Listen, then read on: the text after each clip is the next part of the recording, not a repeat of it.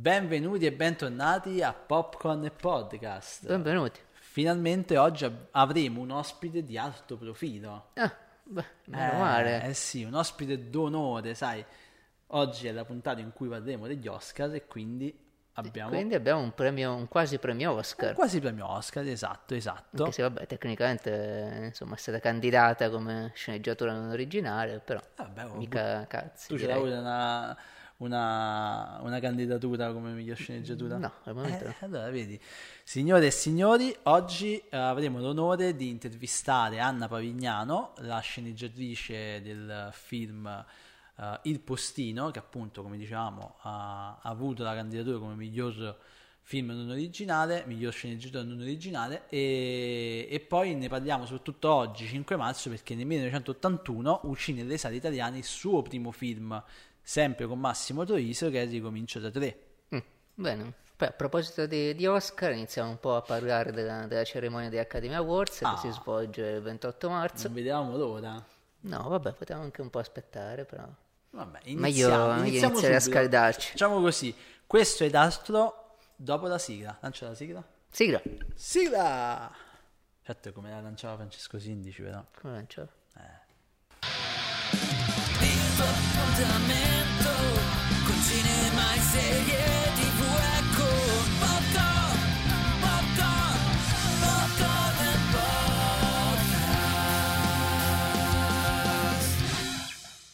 Bentornati a questo nuovo episodio. Purtroppo siamo solo in due. Federica, eh ragazzi, succede, succede anche questo. Federica oggi aveva impegni, E c'ha le sue cose. Eh, ci ha lasciato da soli. Le sue cose, si Sai- possono sai- dire queste cose. Allora, Siamo sai, nel sai chi, 2022. sai chi dovrebbe venire qui con noi che non viene da tanto tempo? Chi? Quel non cane- ce l'ho un'idea. Sì, quel cane di Francesco Sindici. Che ha iniziato, lui tra l'altro ha iniziato il podcast, lui ha fatto il primo episodio, pensa con me. Ho fatto uno, no, ne ho fatti No, due. ne ha fatti un paio, sì, sì, un paio. Vabbè, comunque, diciamo che eh, stavo cercando di sdrammatizzare perché eh, il tono di questa puntata dovrebbe essere eh, sempre un tono leggero, però è difficile con gli avvenimenti che sono ah, accaduti in- ora nel mondo, quindi è, è un po' strano registrare il podcast in Beh, questo è periodo. ancora più però- strano pensare che, insomma, quando uscirà sta puntata ti saprà come No, magari saranno andate le cose. Esatto, magari stiamo peggio, magari stiamo meglio. Speriamo meglio. Speriamo che sia una cosa che finisca subito. Quindi noi cercheremo in qualche modo di dare comunque le informazioni nel nostro modo come noi sappiamo fare. Quindi ehm, Iniziamo con gli Oscar. iniziamo con tu- tu- che, che film hai visto degli Oscar? Quanti ne hai visti? Ne ho visti mm, due o tre. Io a memoria due, Don't Look Up, Ah, tre. eh, Stata la mano di Dio. Quello è... Vabbè, sì, Vabbè, è è candidato. sempre candidato. Era quattro forse. Ah, eh, basta, no, ne devo recuperare tantissimi. Ah no, Mitchell, la famiglia Mitchell delle macchine. Che poi non ho è un film di animazione che è su Netflix, ma l'hanno fatto tanto tanto tempo fa. Quindi è strano che sia in corsa. O forse ho tipo io una, una proiezione del tempo diverso.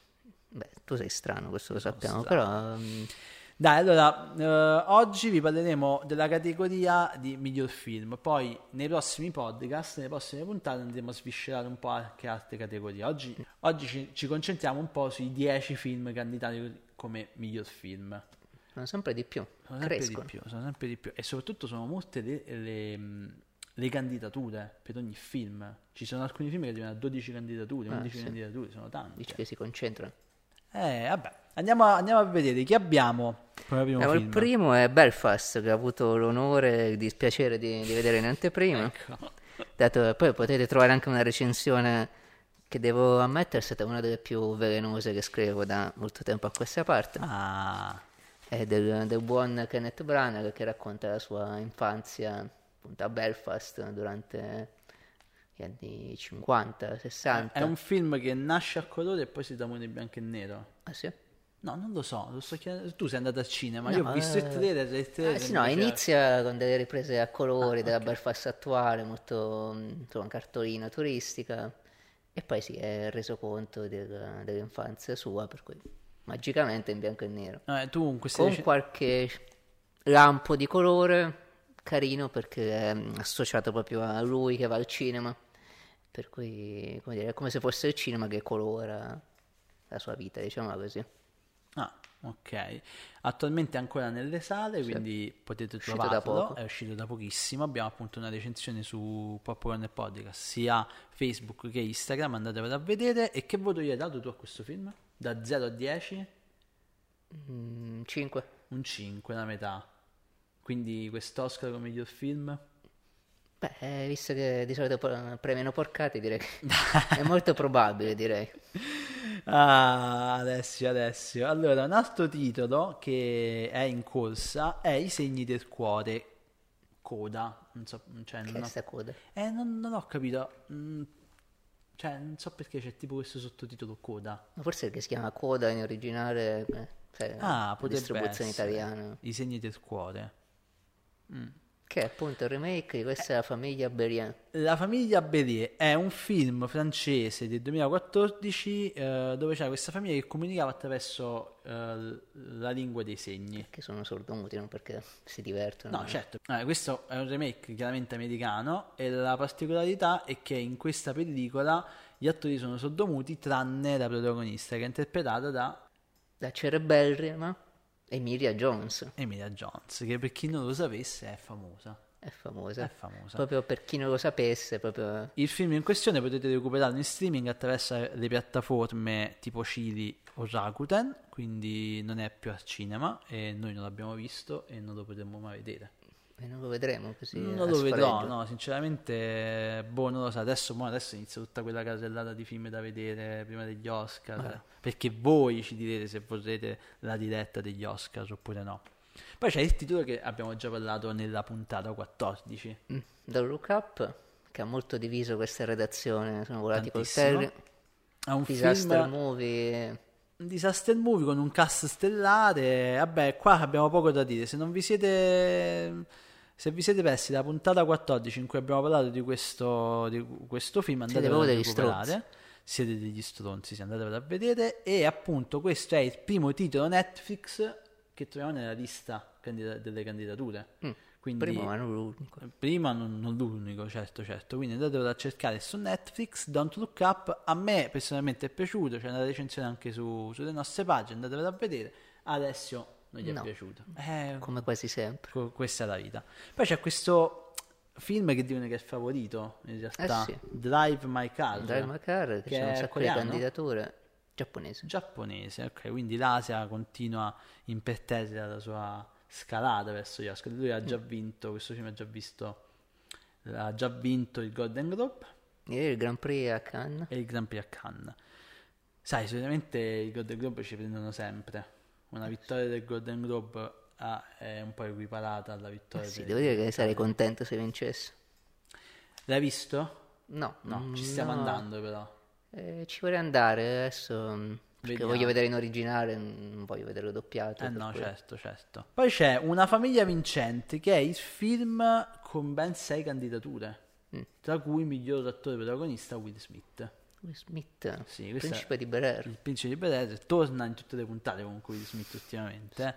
Ah, io ho un aneddoto su questo film, ossia Una famiglia vincente ha come protagonista Will Smith, che appunto come miglior attore protagonista è candidato, per vedere la terza candidatura agli Oscar. Mm. La prima eh, ci fu con eh, Ali. Ali di Michael Mann, Lì, papà, Ali, il, il pugile, e poi la seconda la ebbe con... con il segreto, il No, successo della felicità. Eh, La ricerca La della ricerca felicità della di felicità. Gabriele Muccino. Allora, io sto leggendo la biografia di Gabriele Muccino. Ah, bello, interessante. Ah, ti dico, ero molto scettico. Ero molto scettico, però è interessante, No, soprattutto perché eh, lui ha avuto questi 12 anni di vita in America, negli States, nel, nel mondo. hanno cacciato di pedate.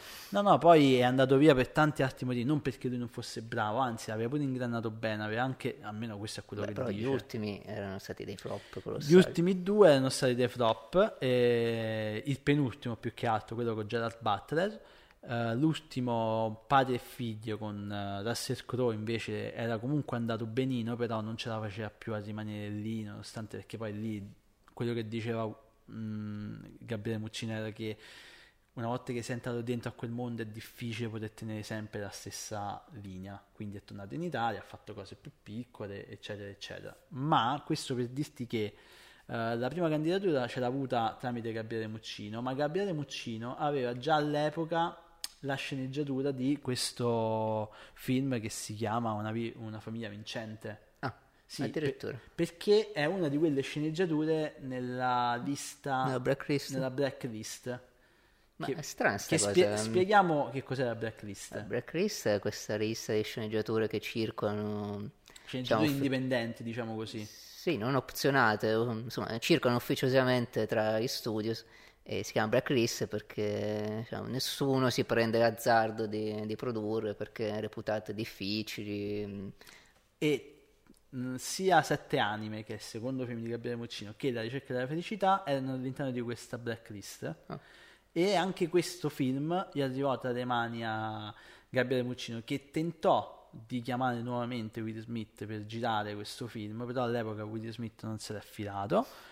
E poi mo ce lo ritroviamo agli Oscar con questa storia. Beh, di che parla?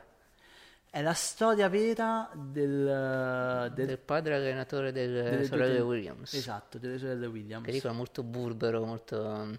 Eh, queste sono quelle storie che piacciono comunque agli americani. eh. Beh, alla fine, eh, insomma...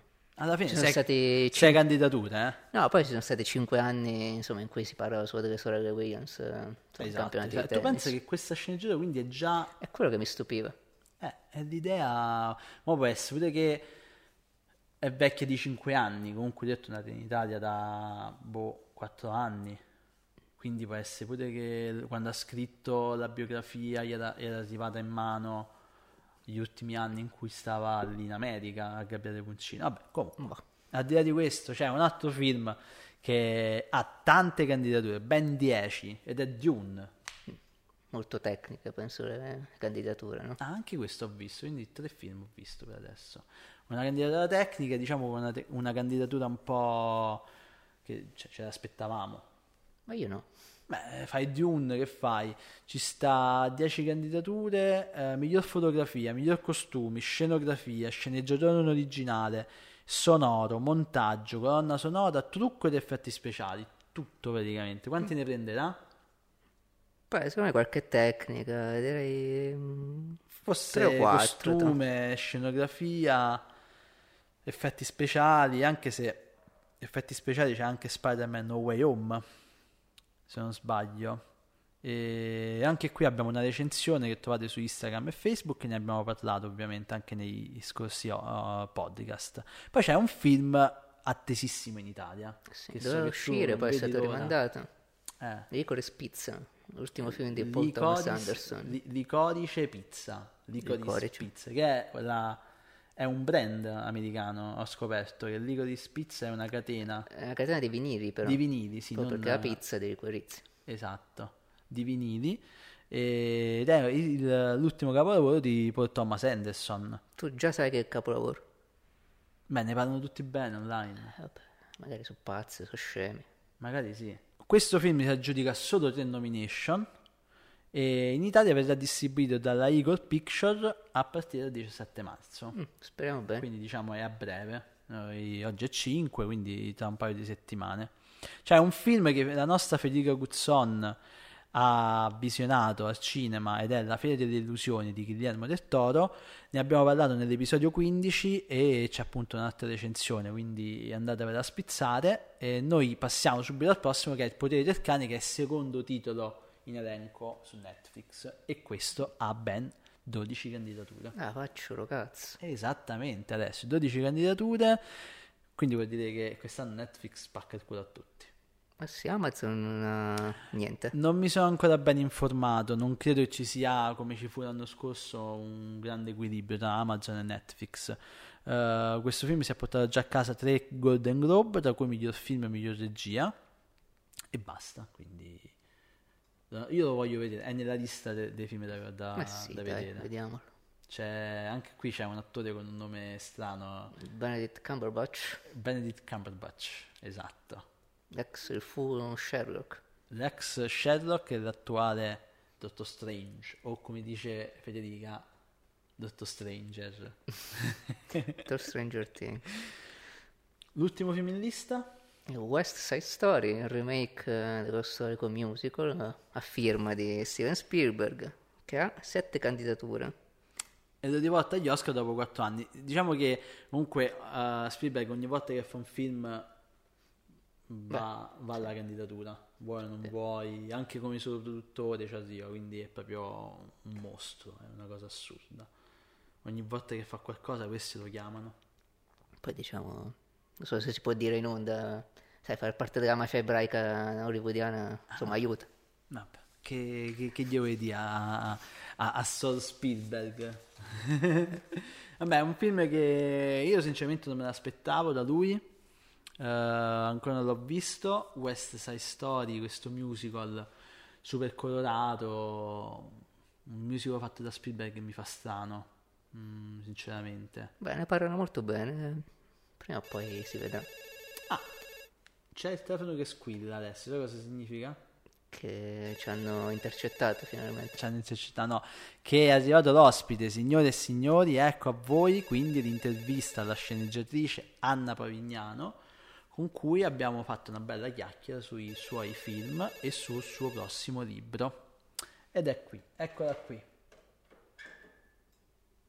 Allora, Anna, benvenuta a Popcorn e Podcast.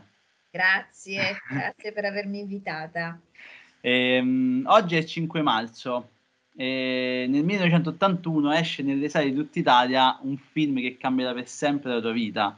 Il film è Ricomincio da tre, il debutto cinematografico di Massimo Troisi e sei tu a scrivere nella sceneggiatura insieme a lui.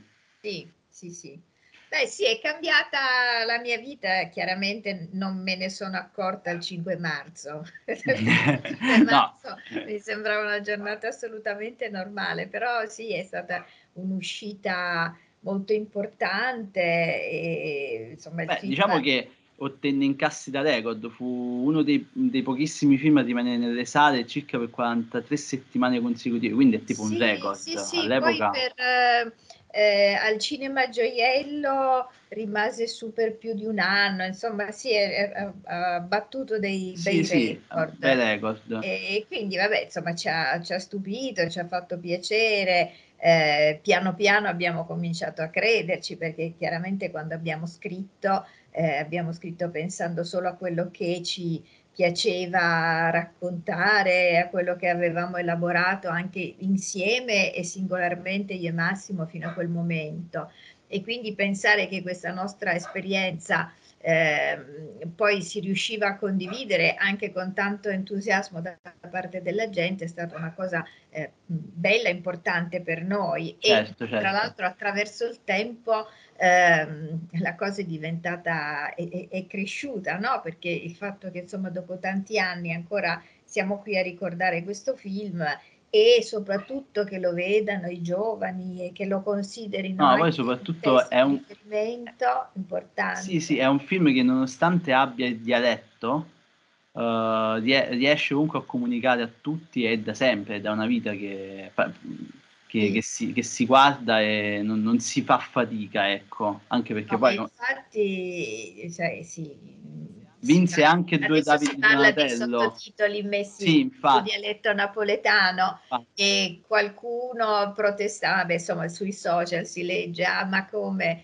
eh, quindi adesso avrebbero messo anche i titoli, di, sì, i sottotitoli eh, a film di Massimo Troisi, no? Eh, a Massimo Troisi, no, perché No. Massimo non l'avrebbe permesso. No, no, no, infatti quindi- con questo film Massimo vinse due Davide Donatello, tra cui miglior film e miglior attore. E la mia prima domanda è: è la prima volta che scrivi una sceneggiatura? Cioè Sì. è stato il tuo debutto? Sì, sì, era, era la prima volta per tutti e due. Da dove Eh. venivi? Qual è stato il background? Il background è stato quello di avere cominciato a scrivere praticamente da sempre, dalle scuole medie, e quindi di avere ehm, una, diciamo una- un allenamento, una confidenza con la scrittura.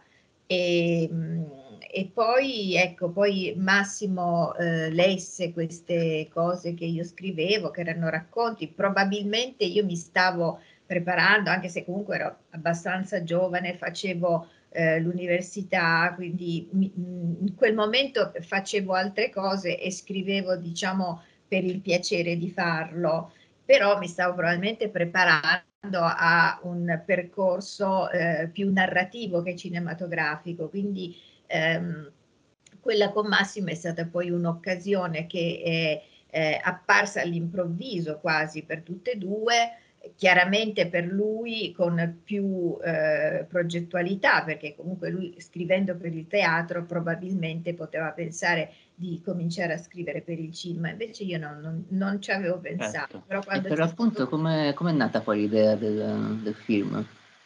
E l'idea è nata dalla, intanto dalla voglia che avevamo in generale tutte e due di raccontare certe cose eh, e anche, siccome poi eh, avevamo anche un rapporto d'amore, eh, pensavamo anche di, eh, fare, di farlo insieme.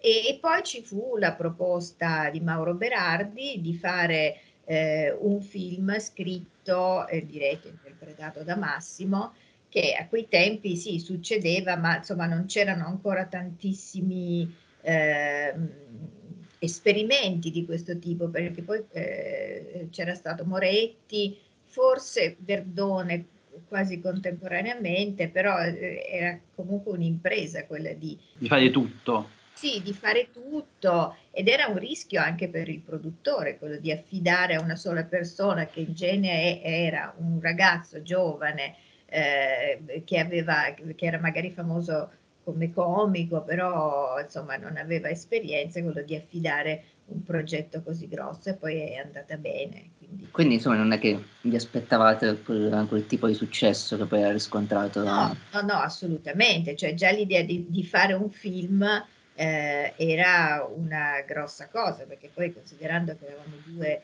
ragazzi, appunto eravamo molto giovani, sotto i 25 anni tutte e due, e quindi wow insomma era, sì, è, è stata un, una sorpresa per tutti e due il successo, ma eh, noi pensavamo che eh, come tutti i film ehm, eh, il film sarebbe invecchiato perché parlava di tematiche che erano quelle che poi eh, vivevamo e discutevamo noi in quegli anni.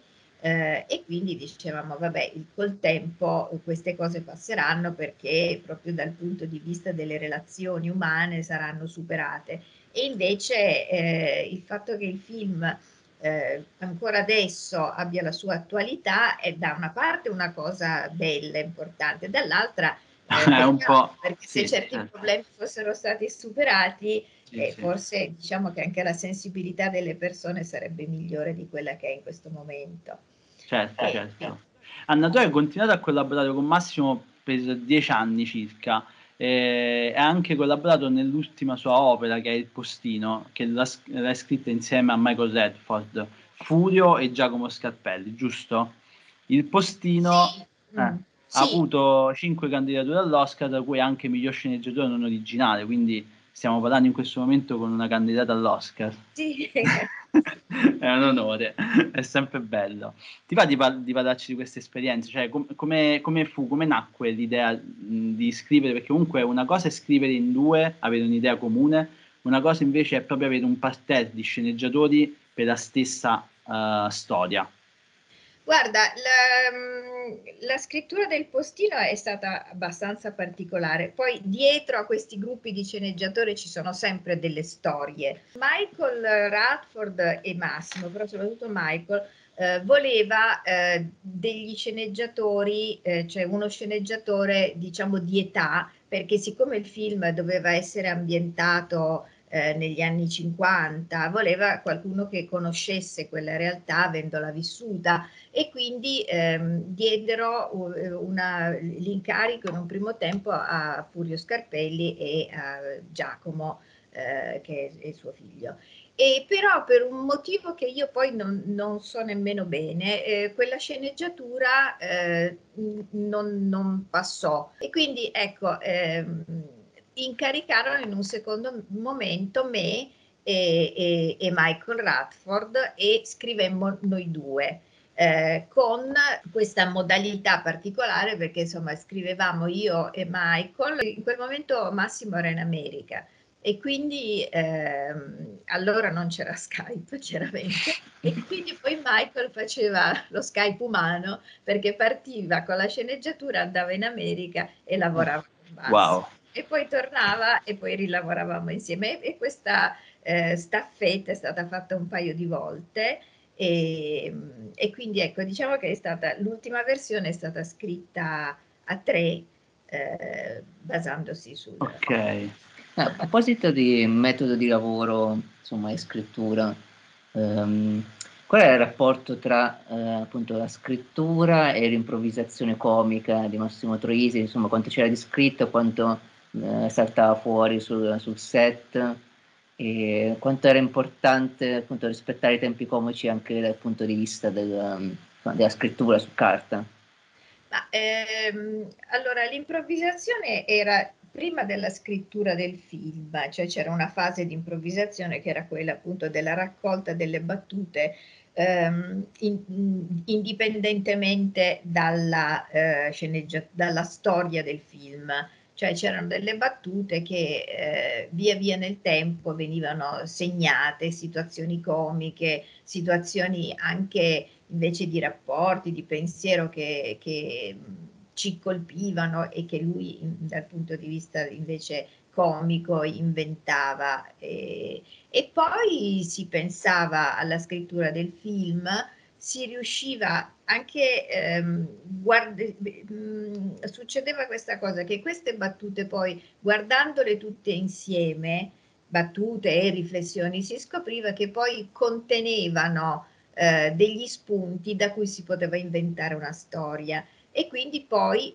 si eh, inventava la storia, si inserivano queste battute, questi dialoghi, queste situazioni Ehm, e chiaramente mentre si scrivevano i dialoghi c'erano altre cose che Massimo improvvisava ma che poi venivano scritte e quindi alla fine la ehm, sceneggiatura era tutta scritta.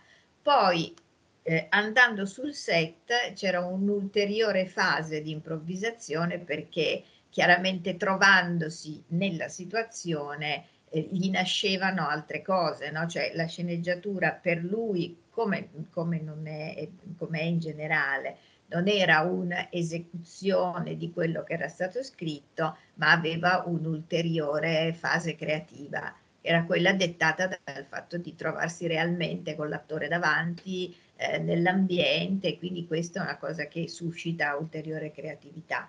E quindi c'era anche quella fase lì, tante cose, specialmente eh, con la sintonia che aveva quando c'era Lello sul set, tante cose poi o si arricchivano o si limavano oppure addirittura eh, nascevano cose nuove dall'interazione degli attori. Certo, certo. La tua carriera cinematografica a un certo punto, eh, diciamo, prende una piccola deviazione perché ti fermi per un attimo e inizi a scrivere romanzi. Ed è nel 2007 che tu uh, pubblichi il tuo primo romanzo che è da domani mi alzo tardi.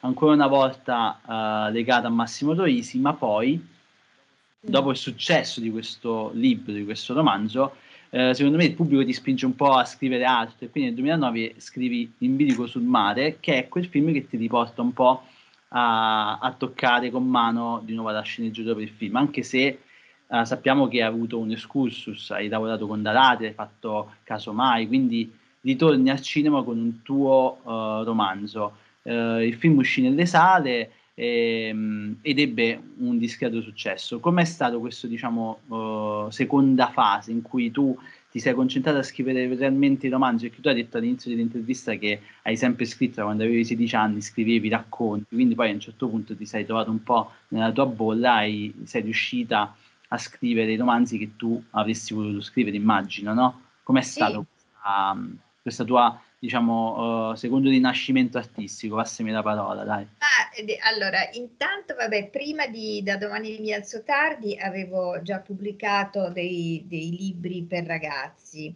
e, e poi eh, avevo scritto anche ehm, già degli altri eh, romanzi che poi per una serie di motivi non avevo proposto o non avevo avuto il tempo di finire. Cioè, per esempio, quest'ultimo libro, eh, La prima figlia, eh, che è uscito quest'anno, però ha avuto la sua prima, eh, diciamo, il, il, suo primo concepimento eh, prima di Da domani mi alzo tardi, Wow. come, come racconto che poi via via è stato eh, arricchito e di, di- di riflessioni e di situazioni.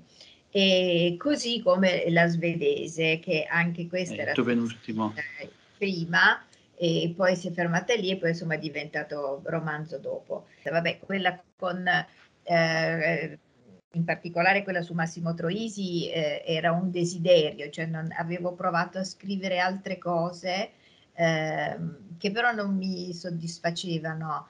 E, e quindi quando mi venne quest'idea invece di eh, fingere un Massimo Troisi che non era mai morto, che aveva appunto eh, avuto quell'intervento che lui avrebbe dovuto fare per avere probabilmente altri anni di vita, ecco, fingere che tutto questo fosse accaduto e che quindi Massimo fosse vissuto, invecchiato, mi sembrava la, la, la strada giusta che poi mi ha ispirato poi a raccontare tutta la storia, a parlare di lui anche non solo in questo modo, diciamo, invecchiato, inventato perché parla di un Massimo invecchiato, Sì. ma anche raccontando all'interno delle cose invece reali. Ecco, quello che non riuscivo a fare su di lui era scrivere una biografia vera, perché in qualche modo mi sembrava riduttivo raccontare solo gli eventi della sua vita, Della sua vita. inserirlo in un, in un contesto di, di emozioni e di sentimenti che è quello del, del romanzo. L'esperienza con Dalatri è stata anche un'esperienza molto interessante, cioè io scrissi il romanzo,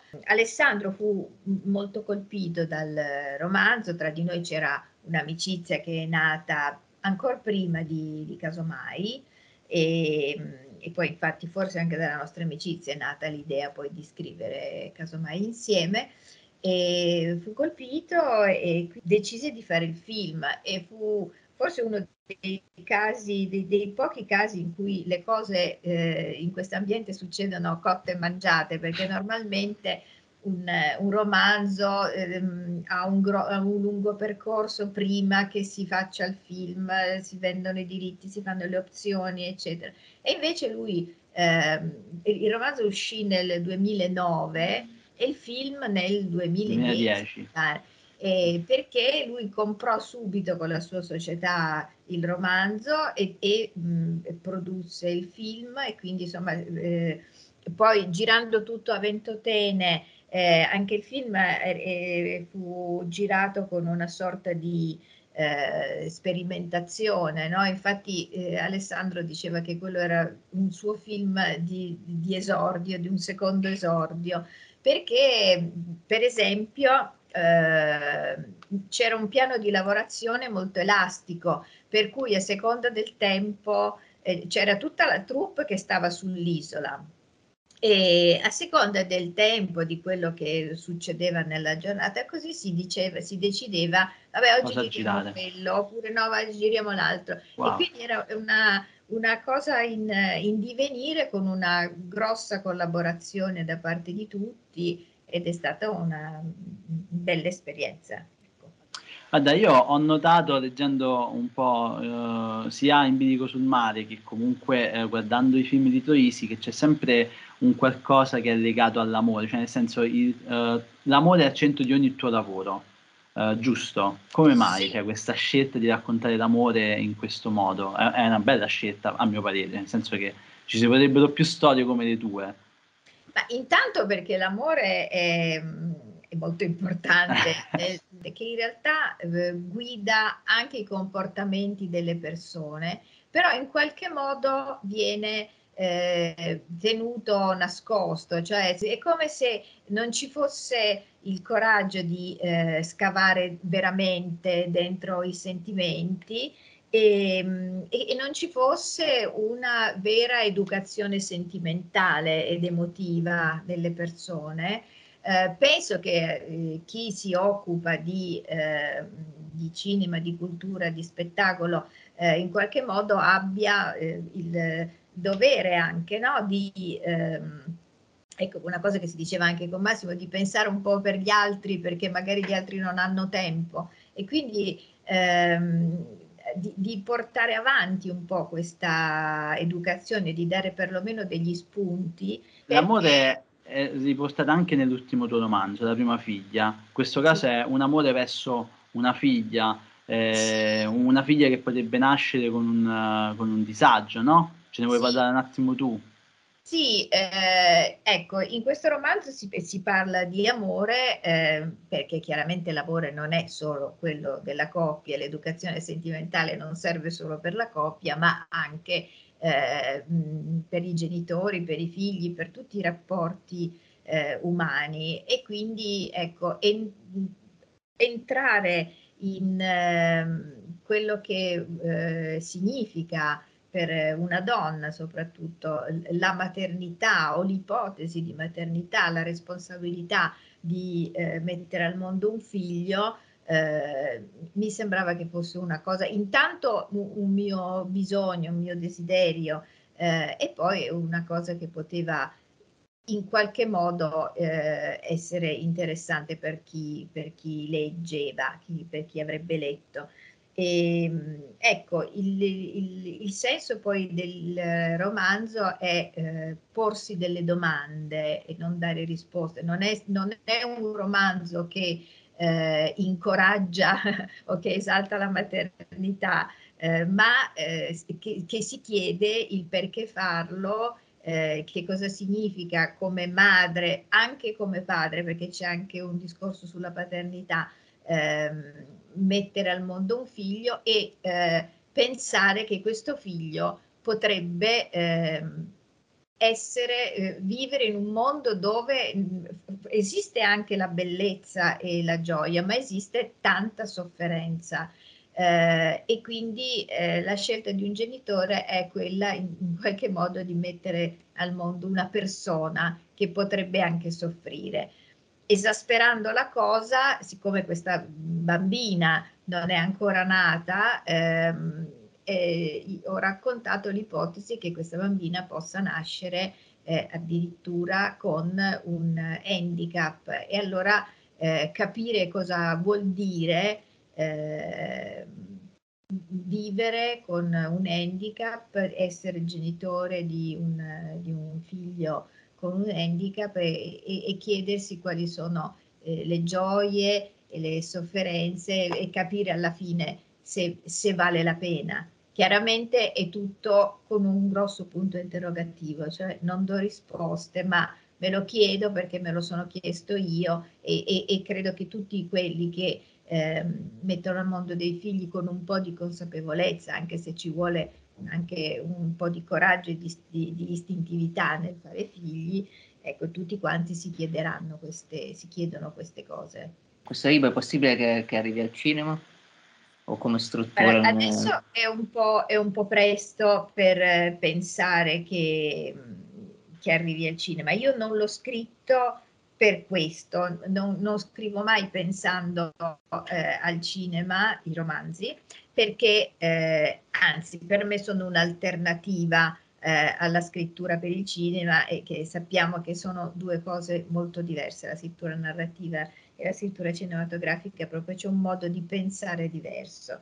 Um, però siccome poi mh, mi sono abituata al fatto che spesso eh, si fanno i film perché è stato fatto anche eh, il, il, film da Domani mi alzo tardi, l'ha fatto Stefano Veneruso che è il nipote di Massimo mm. e questo, questo, film uscirà, ci sono stati eh, de, dati dei rallentamenti dovuti alla situazione generale eh, cinematografica, distributiva, eccetera, ma comunque uscirà anche questo film. Wow! Quindi, ecco, questa, è, questa, è, una bella notizia perché il libro vale, cioè nel senso è proprio giusto, secondo me. Sì, sì, sì, è, è un... Eh, è un film diciamo ispirato al libro, è ispirato quindi a Massimo perché comunque era difficile eh, pensare di raccontare eh, un Massimo anziano, cioè un Massimo che non è mai esistito e che forse eh, è anche difficile al primo impatto, vedendolo, riconoscere no, l'identità fra i personaggi. Mm. Però io penso che Stefano ci sia riuscito e quindi ecco, eh, aspetti, aspetto anch'io che, che esca. E, ecco, eh, sì, la prima figlia eh, potrebbe diventare un, un film sicuramente non ha una struttura eh, che eh, diventa immediatamente film perché è una struttura piena di avanzamenti, ricor- avanzamenti nel tempo, ritorni al passato, eh, ricordi, fantasie eh, e quindi insomma ci vuole una ci vuole uno sceneggiatore bravo che, che lo, lo, adatti. Una, una, piccola uh, cosa, ce lo leggeresti una, un verso, una pagina di questo tuo ultimo romanzo, questo tuo ultimo lavoro? Ti va di leggerci sì, qualcosa? Volentieri, intanto vabbè ve lo faccio vedere. Che, eh, Eccolo, la prima figlia. La prima figlia. E, ehm, e sì, posso leggere un pezzo, devo un po' spiegare eh, è un momento, e forse il momento cruciale in cui eh, questa donna arriva a una mezza risposta, che però non è una risposta per tutti, è una risposta solo per lei, molto intima, molto personale, che riguarda eh, appunto questa situazione cruciale del eh, mettere al mondo questa figlia che lei chiama Cristina. Ehm, eh, sapendo che questa, questa bambina sarà down. E, e, quindi ecco, lei si risponde anche se ancora non ha deciso. E, um, si parla del marito che si chiama Davide, e quindi no, questo è per far capire di che sto parlando.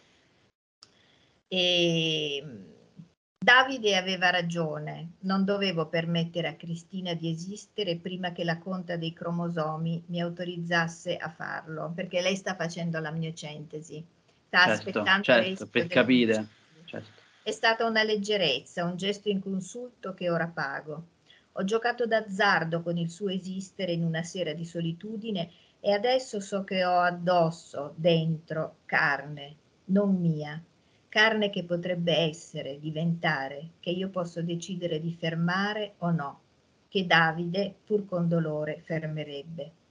Davide è saggio, devo fidarmi di lui e di tutti quelli che la pensano come lui e che insorgerebbero indignati se esponessi loro i miei dubbi. E c'è una sola nota disarmonica nel coro silente che segna il destino di un feto imperfetto e tanto vale che la suoni, la mia musica fuori dal coro.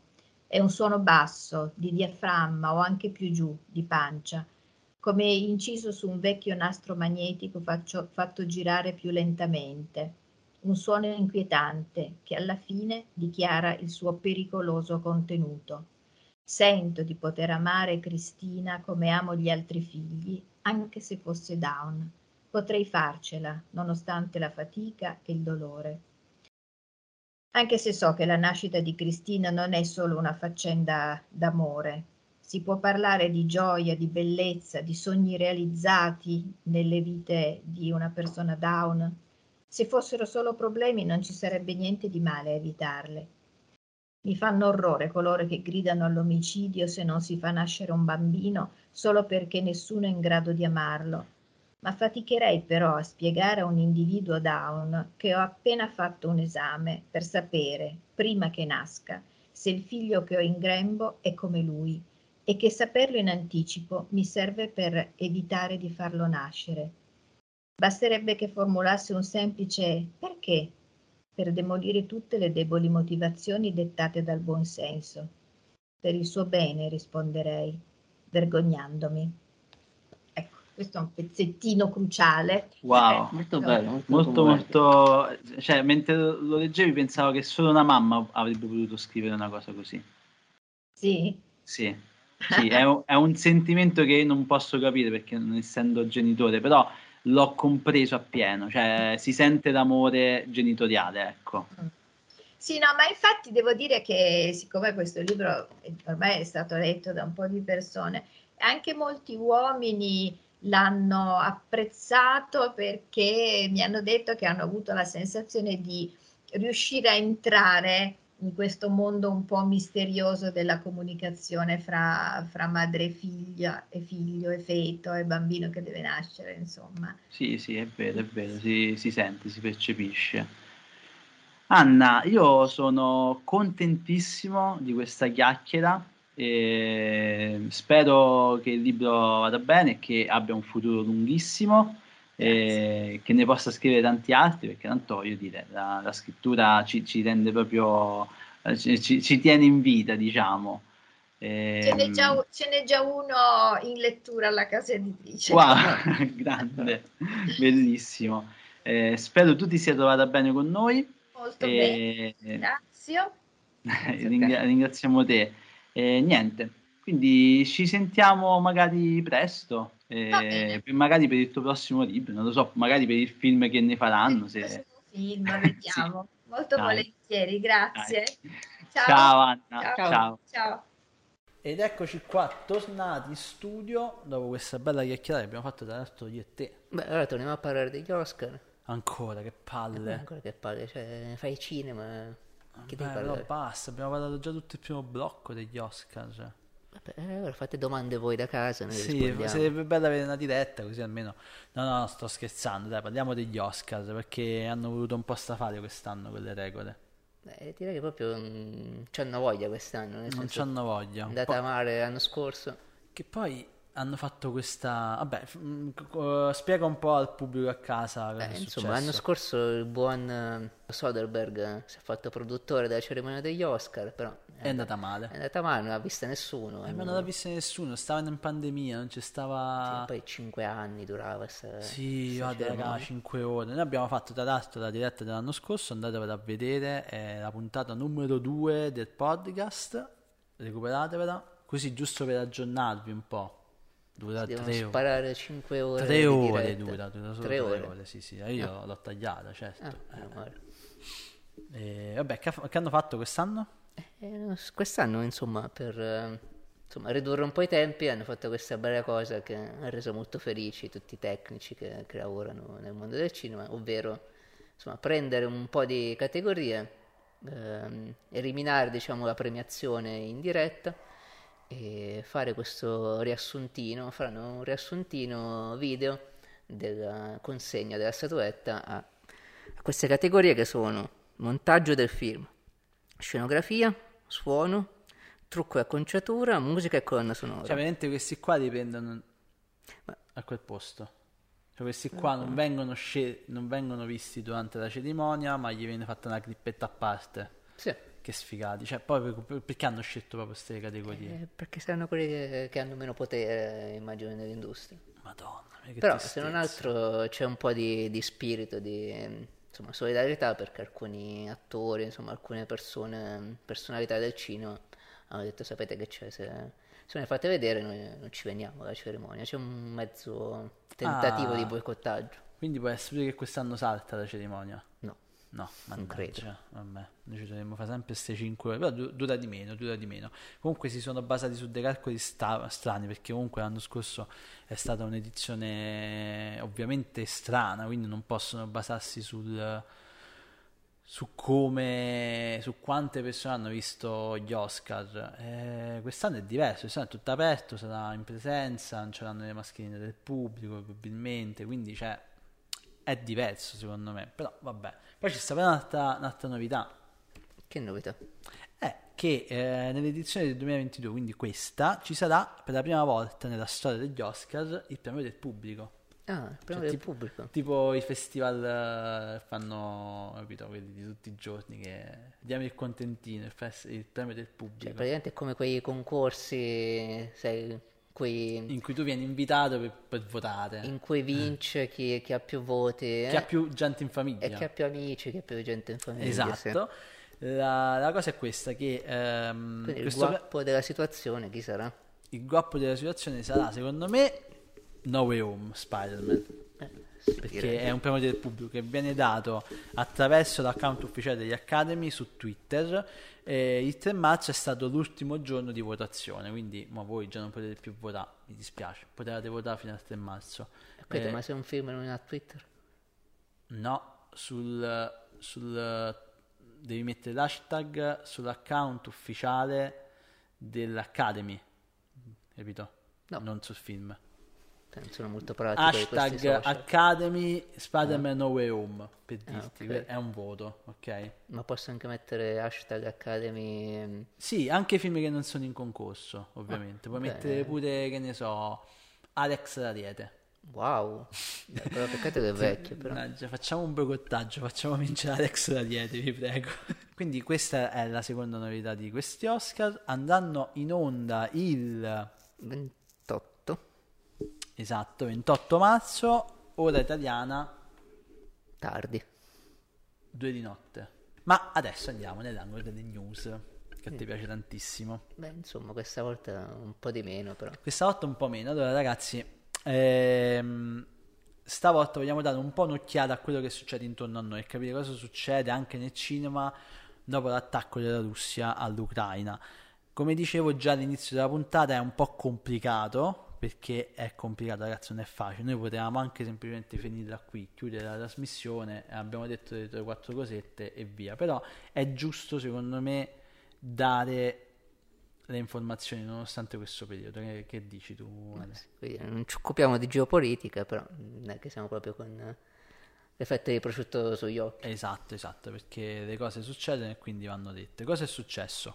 La prima cosa che è successa attraverso, eh, per colpa di questo attacco, è che il 24 febbraio sarebbe dovuto uscire il nuovo trailer di eh, Animali Fantastici, I segreti di Silente, però non è uscito. E perché? perché praticamente stanno pensando di slittare l'uscita del film, quindi sarebbe dovuto uscire il trailer con la data di uscita, ok? Con la conferma, ok? Il 24 esce il film. Hanno aspettato perché probabilmente slitterà questa uscita. Perché questo? Perché all'interno del film, ossia quindi all'interno di, di questo capitolo del libro, c'è comunque un conflitto e, e la Warner ha pensato che magari non è il Eh, non ho caso. capito. Un film su tre c'è un conflitto, non mi pare questa cosa così. Vabbè, senti, se la Warner ha pensato che magari non è il periodo per farlo uscire, cioè sicuramente non vogliono farlo uscire in un periodo in cui la gente non andrà al cinema, non ha voglia di andare al cinema perché comunque eh, cioè, il tempo è quello che è. Passiamo alla seconda notizia.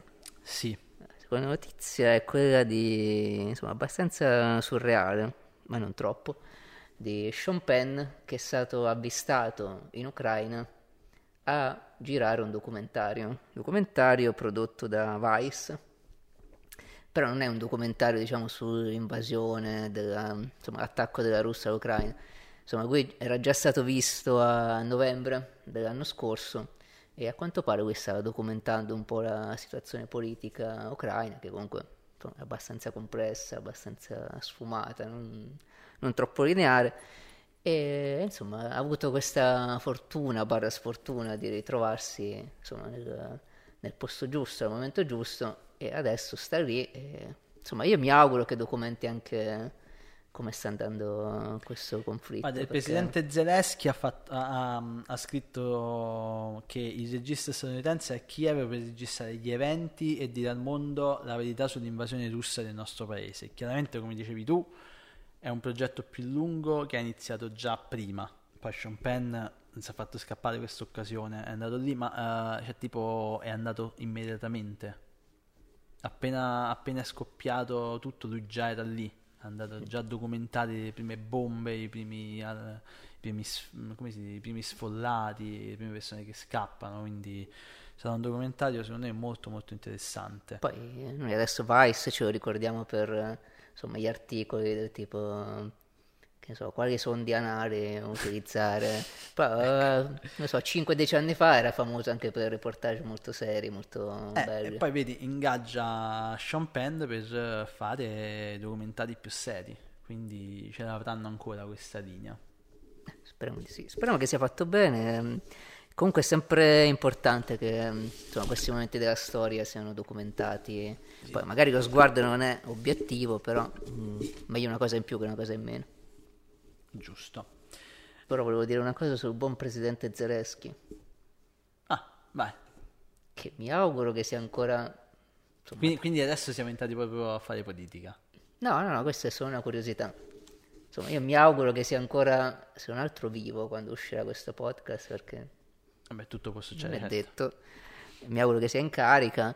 E- però eh, buon Zelensky ehm, ha una storia molto particolare presidente- dal punto di vista è il presidente dell'Ucraina. Dell'Ucraina, ok. Eh, perché Zelensky è un po' l'omologo di Beppe Grillo dell'Est Europa. Ah, sì. Nel senso che Zelensky, vabbè, ehm, nato da genitori, da una famiglia ebraica, russa, cioè russofona, eh, insomma una carriera nello spe- prima una laurea in legge di cui non fa- non se ne è fatto niente, poi un interesse per il teatro, poi ha debuttato come comico in, eh, in televisione, a un certo punto è diventato produttore di questi studios, eh, ricordo come si chiamano, e è diventato il protagonista di questa serie, serie televisiva, eh, una specie di satira politica, si chiama, insomma in italiano sarebbe Il servitore del popolo, Quindi lui è proprio attore nella serie. lui è attore, lui è un comico, nasce come comico. Quindi è un Beppe Grillo. È un Beppe Grillo, sì. effetti. E in questa serie, incredibilmente, lui interpreta un eh, insegnante di storia in un liceo che insomma diventa molto famoso in Ucraina dopo questa tirata contro il governo, contro la politica nazionale e insomma incredibilmente diventa presidente del suo paese. Realmente. Credo siano state fatte tre stagioni, eh, alla fine, un anno dopo la fine della terza, Lui viene eletto. i membri di questo studios ehm, creano questo partito politico e lui insomma vince al ballottaggio anche con eh, 70, oltre il 70% rispetto a insomma, all'altro candidato uscente e niente eh, come dire, Beh, si, è, si sì, è realizzato quello che era una un po' profetizzato qualcosa. sì. Beh, Tra l'altro ha un- altri punti di contatto, la sua campagna elettorale quasi tutta online, molto mm, populista, insomma molte cose su Eh, Instagram. quindi è un presidente del popolo, assolutamente. Eh, è sì, stato. diciamo cose che- di cui non abbiamo le prove, No, però vabbè, però, vabbè, ma tanto dai, su. Non, non lo sappiamo, speriamo che questa cosa finisca presto. E a proposito di questo, voglio chiudere questa puntata con, ehm, con la lettura di, di- comunicato stampa. di un comunicato stampa che hanno diffuso alcuni cineasti ucraini, eh, dove hanno praticamente eh, scritto un documento collettivo e hanno appunto spedito a diverse eh, testate. E io quello che vado a leggere è quello che ci è stato dato dall'ANSA. ehm, e, e recita così, questo proprio perché eh, in qualche modo dobbiamo fare informazione ed è giusto dire le cose come stanno il podcast comunque è un mezzo di informazione, anche se noi facciamo cinema, dobbiamo informare, più informazione c'è e, e meglio è secondo me. Quindi vado a leggere quanto, quanto hanno detto questi cineasti ucraini. La Russia ha lanciato una guerra su vasta scala contro l'Ucraina. Ora più che mai abbiamo bisogno dell'aiuto della comunità internazionale e di chiunque capisca che la guerra domani potrebbe essere alla tua porta. Abbiamo parlato della guerra nell'Ucraina ehm, nei nostri film per otto anni. Li hai visti ai festival, ma questo non è un film, la nostra è realtà. I cineasti ucraini ti chiedono di non tacere e di non farti da parte. Chiedono aiuto e alcune azioni che possono aiutare l'Ucraina a riconquistare la pace. Io con questo messaggio voglio salutare tutti e dire appunto ci diamo appuntamento alla prossima puntata sperando in un mondo migliore. Speriamo. Dai, ciao! Ciao.